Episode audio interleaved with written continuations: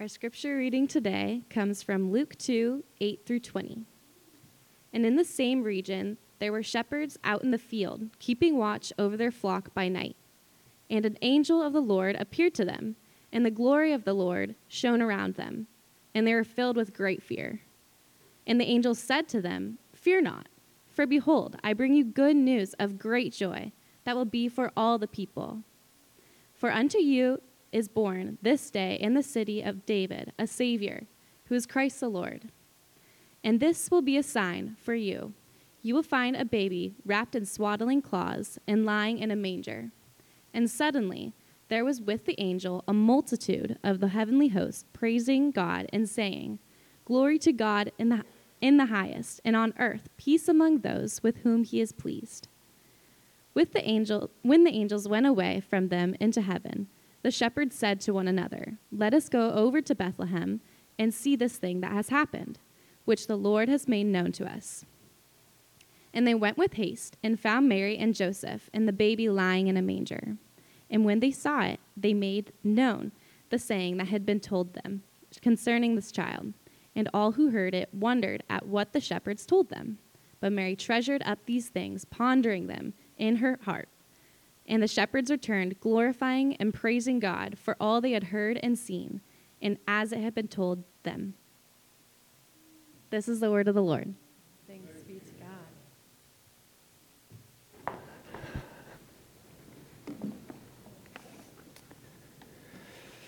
All right, let's pray.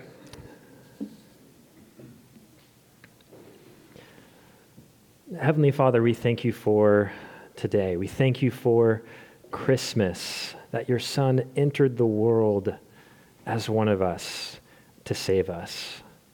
As we open up your word together, would you fill us with your spirit? Would you illuminate this passage to us? Help us to see you. Help us to see your Son Jesus clearly in all his glory, to know his nearness. We ask this in Jesus' name. Amen. Well, Merry Christmas.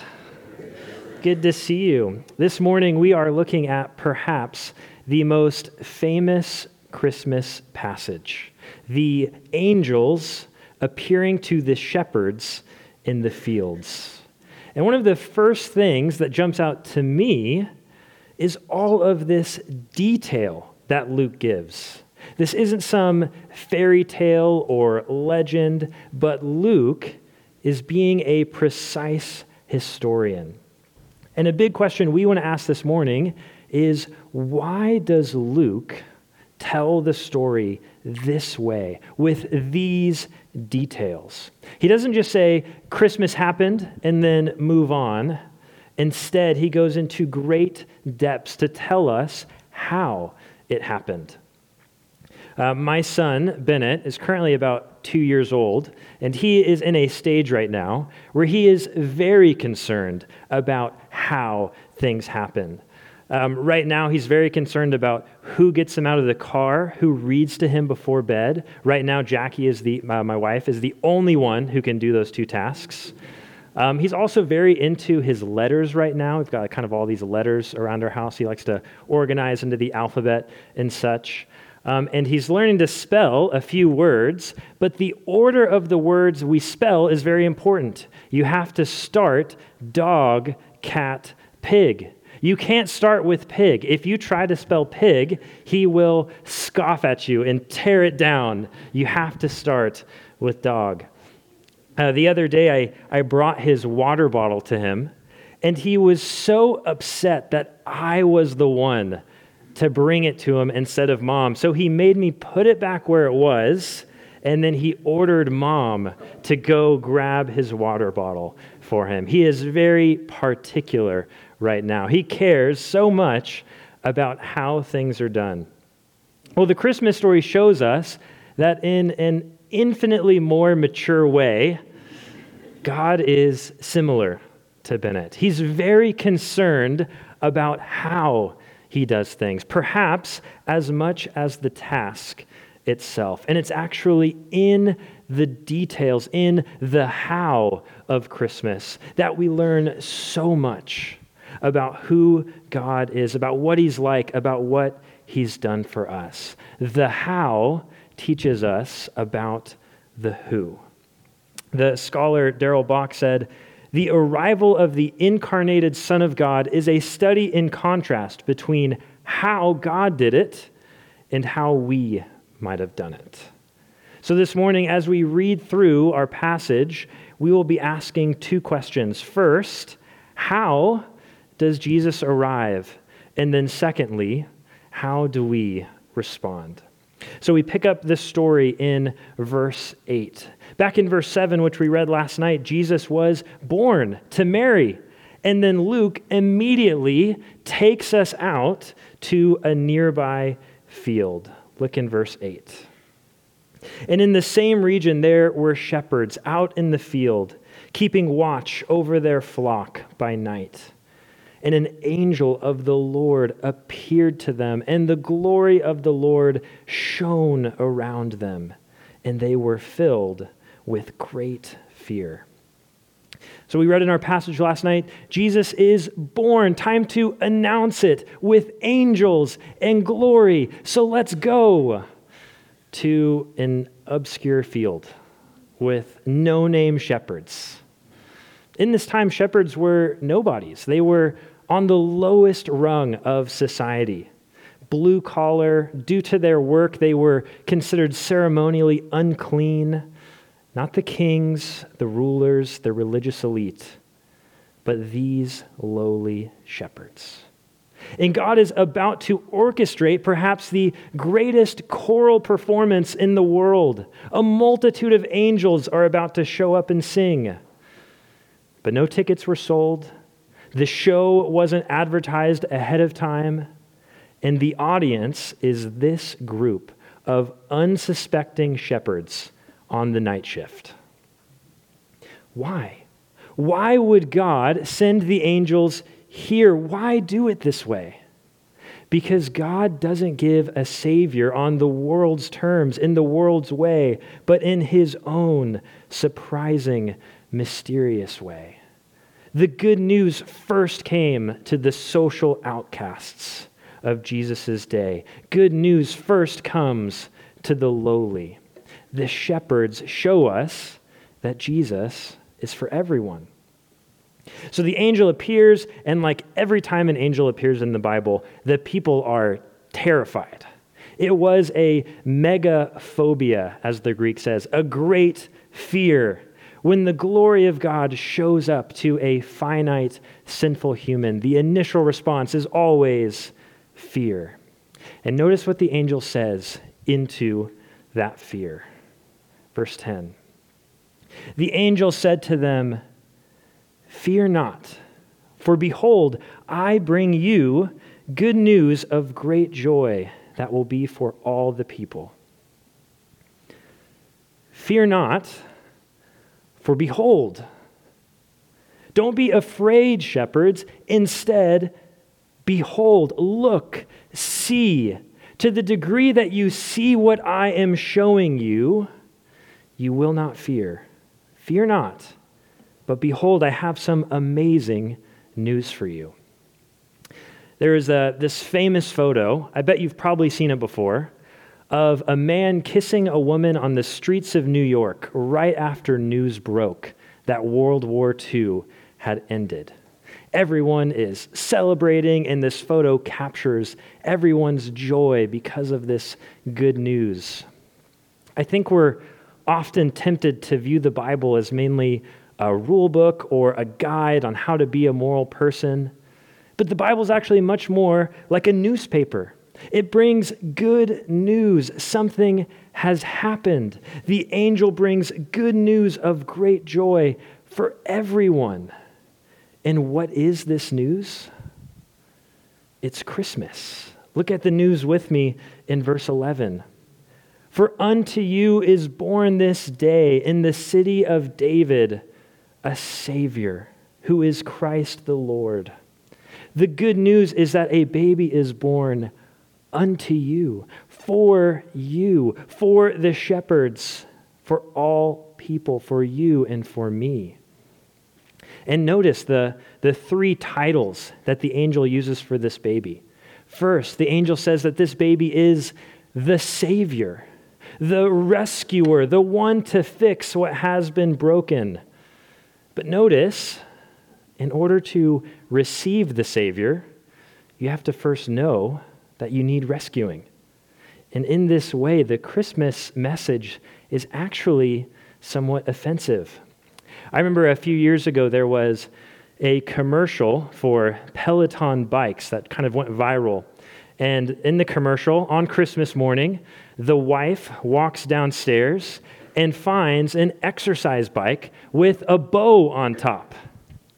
And I remember thinking, as kind of everyone at the time thought, like, ooh, not a good move, husband. Why? Because there's implicit criticism in the gift. You need to work out more. Here is a bike for you.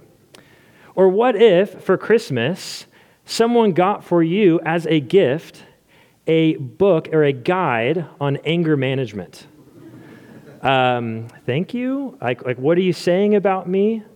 Right? Christmas is a gift like this. It's difficult to receive because the implication is that you need saving. You are chained by sin, guilt, shame, fear, anxiety, emptiness. Your situation is really, really bad, and you don't have what it takes to save yourself.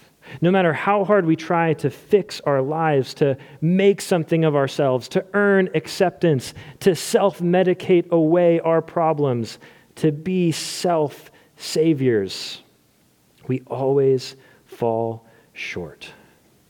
But good news, says the angel. Christmas says to us that our sin is bad, but it also says that God's grace is really abundant a Savior is born for you, a Savior who will go to the cross and take upon himself the sins of the world, a Savior who offers total forgiveness to anyone who trusts in him. Not only will he be Savior, but he is also the Christ, which is the Greek word for Messiah. It's not his last name, he's not Mr. Christ. He is Jesus the Christ. I teach eighth grade Bible, and I always shock some students when I tell them that. He's not Mr. Christ, not his last name, but a title. The one spoke of, prophesied of in the Old Testament. All of God's people looked forward to the coming of the Messiah. He is a promise fulfiller. All of God's promises will find their yes in him.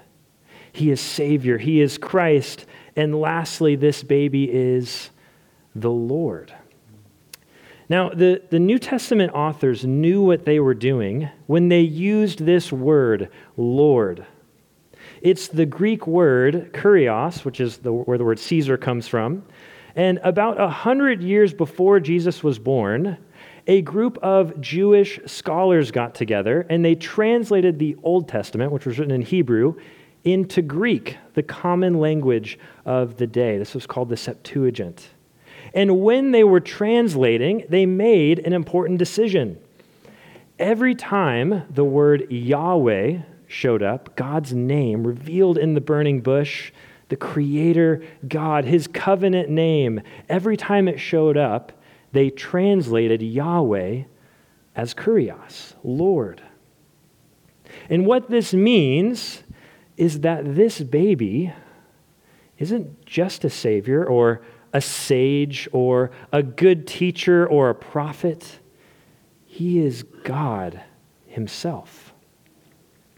In 1961, the Soviet Union sent the first man into space. And while he was in space, he orbited the Earth. And at the time, the national religion of the Soviet Union was atheist. And after they completed the mission, they came out and said, We're atheists who don't believe in God, and now we have even more reason to be atheists. We went into space, and there was no God there. So, really, there must not be a God. Well, C.S. Lewis was alive at the time, and he wrote a letter responding to this. And in the letter, he said the Soviets were trying to relate to God the same way that uh, someone on the first floor of a building would relate to someone on the second floor.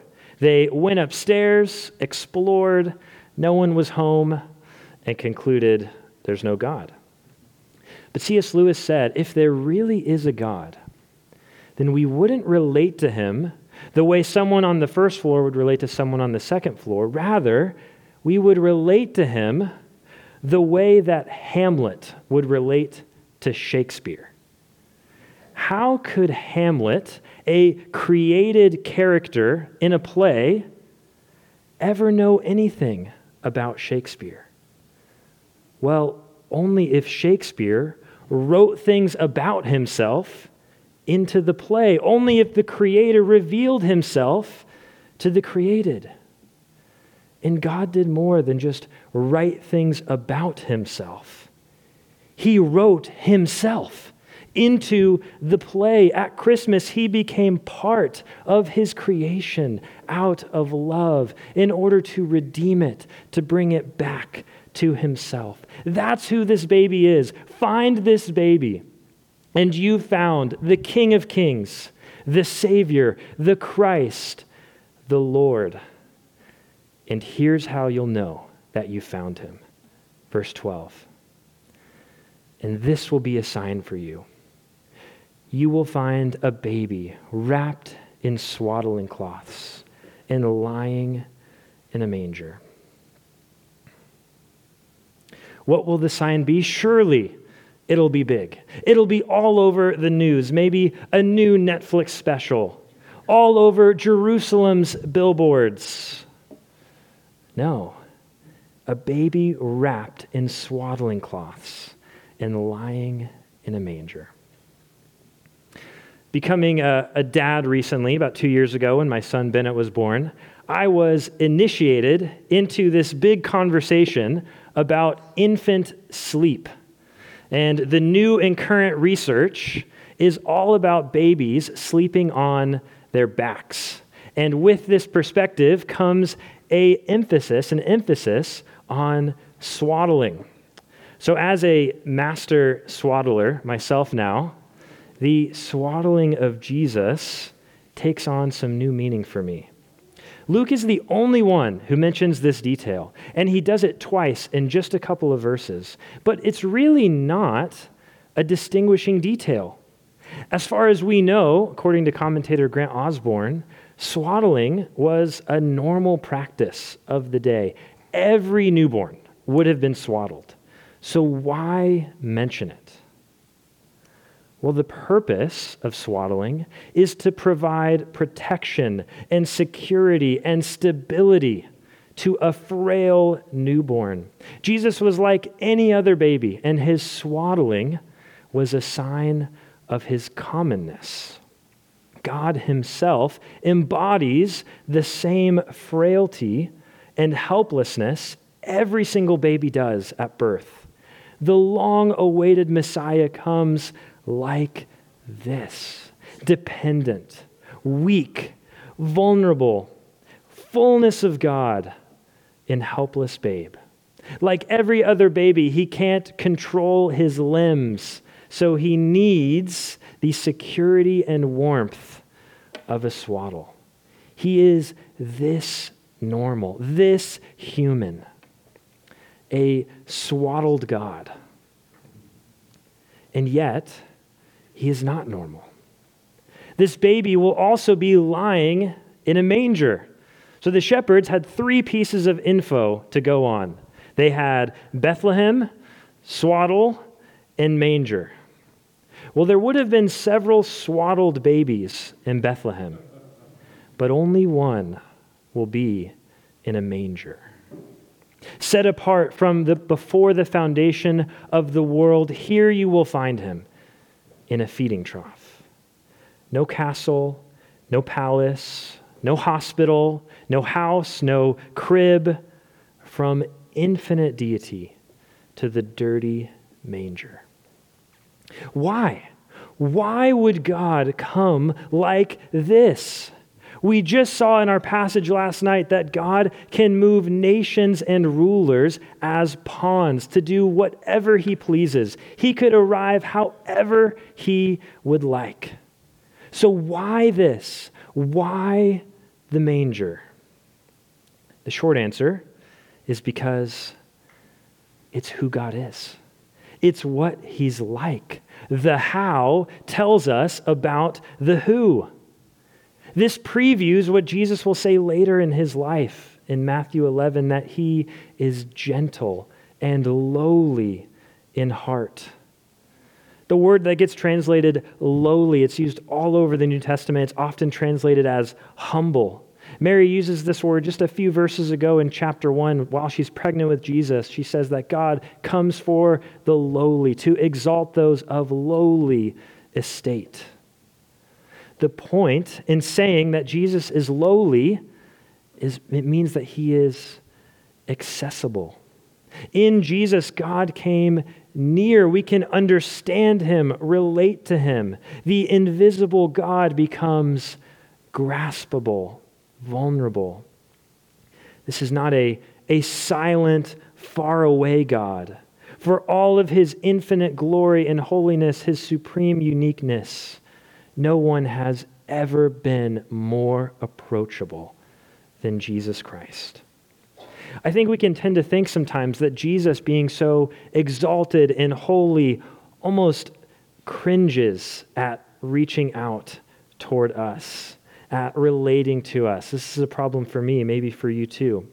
Uh, Dane Ortlund said this We naturally think of Jesus touching us the way a little boy reaches out to touch a slug for the first time. Face screwed up, kind of cautiously extending an arm, giving a yelp of disgust upon contact, and instantly withdrawing. But Christmas tells us a different story. This is why we need Christmas, because we learn that the infinitely holy God is matched by his infinite gentleness. It's who he is, it is his heart. He is a God who makes himself low to reach the lowly, to reach the broken, to reach needy sinners like you and me. Can we have enough of him?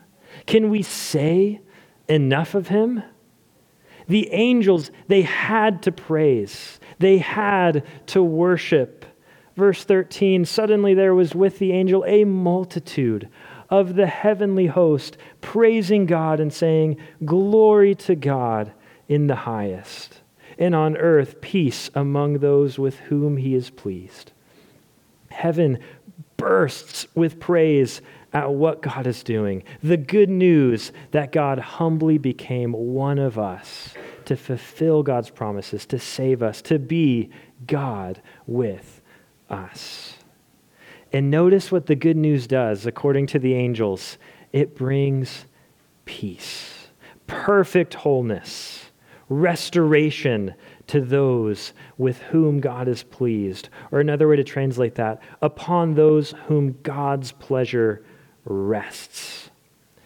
Now, initially, I think that sounds a little exclusive but remember, just a few verses ago, we saw that the good news is for all people. But not everyone experiences it. Many people hear the message, but not all respond. The angels bring this good news of a lowly Savior to these lowly shepherds. This is how God arrives. And the rest of our passage in these last few minutes will answer our second question How should we respond? Let's look at how the shepherds respond. Verse 15. When the angels went away from them into heaven, the shepherds said to one another, Let us go over to Bethlehem and see this thing that has happened, which the Lord has made known to us. And they went with haste and found Mary and Joseph and the baby lying in a manger. And when they saw it, they made known the saying that had been told them concerning this child. And all who heard it wondered at what the shepherds told them. So they have a, a team meeting and they decide let's go find this baby. And they booked it to Bethlehem. And there they find this baby lying in the manger. And they spread the word. They tell everyone what had happened, and all who heard it were amazed. And then we see them again in verse 20. And the shepherds returned, glorifying and praising God for all they had heard and seen as it had been told them. I want to notice the stages here. The angel came and spoke to the shepherds, and then the shepherds spoke to everyone else. Don't miss the ordinariness of how the word comes to most people. For the vast majority of us, the word comes to us in ordinary ways. The shepherds got an angel, but everyone else just got a shepherd. They're not scholars, special, just ordinary shepherds. And they're the messengers. In Scripture, we always see the, the authors of the Bible have these big experiences and revelations, but the rest of us get a book. And it's easy to not pay attention. Luke is telling us the importance of hearing well and how we can hear the message. How well are we really listening? One experience that keeps coming up in my marriage is my ability to hear without really hearing. All of a sudden, some sort of plan or event will come up, and I look at Jackie surprised. What's happening? What's going on? And she asks, Why is this surprising you? I've been telling you about this over and over, yesterday even. Did you listen? Well, yes, but really, no. Did I, did I pay attention and live out the implications of what you told me? No, that I did not do. Don't underestimate your ability to hear without really hearing. And Mary is our model for hearing well. Verse 19 But Mary treasured up all these things, pondering them in her heart. Mary listens to both the shepherds and the angel she heard from earlier, and she ponders. She treasures in her heart. That word treasure, it means to keep or preserve closely, to relish, to savor, to fan the flame. She takes it all the way down into her heart until it means everything to her. She soaks in it, she steeps in it. It's not so much a technique as it is an attitude. And it's so easy for us to hear, but not really hear. A lot of people hear, but they don't treasure it, they don't savor it. All throughout the Gospels, we see people hear Jesus. Maybe they even marvel at him, but they don't really hear. They don't respond. They don't follow. They don't surrender and worship. Maybe at, at some point this December, you have found yourself in a mall or a coffee shop or, or a place where Christmas music is playing in the background. It's always kind of shocking for me when all of a sudden a song like Hark the Herald Angels Sing comes on or, or Come All Ye Faithful. And it's like, wow, what gospel truth is ringing out in this normal, secular place. But then once that song's end, once that song ends, then comes, I don't know, Mariah Carey, right? And it's tempting to kind of have like a, a Grinch like attitude and think, oh, don't you realize what Christmas is really about? But in a way, that's a lot like the first Christmas. So many people just going about their holiday season while God quietly infiltrates, enters the world on a rescue mission to establish his kingdom of peace.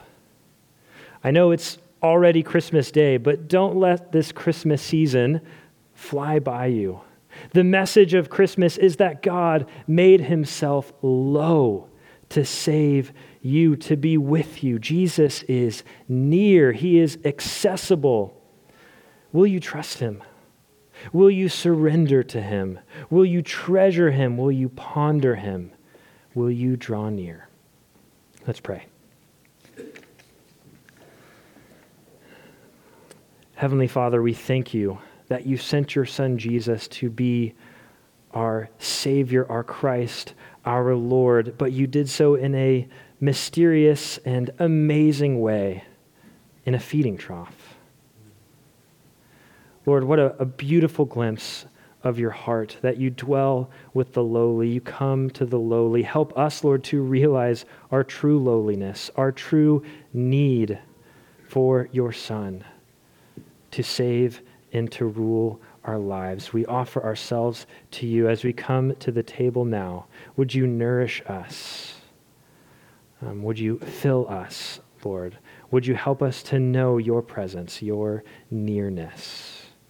We love you, Lord. We give ourselves to you in Jesus' name. Amen.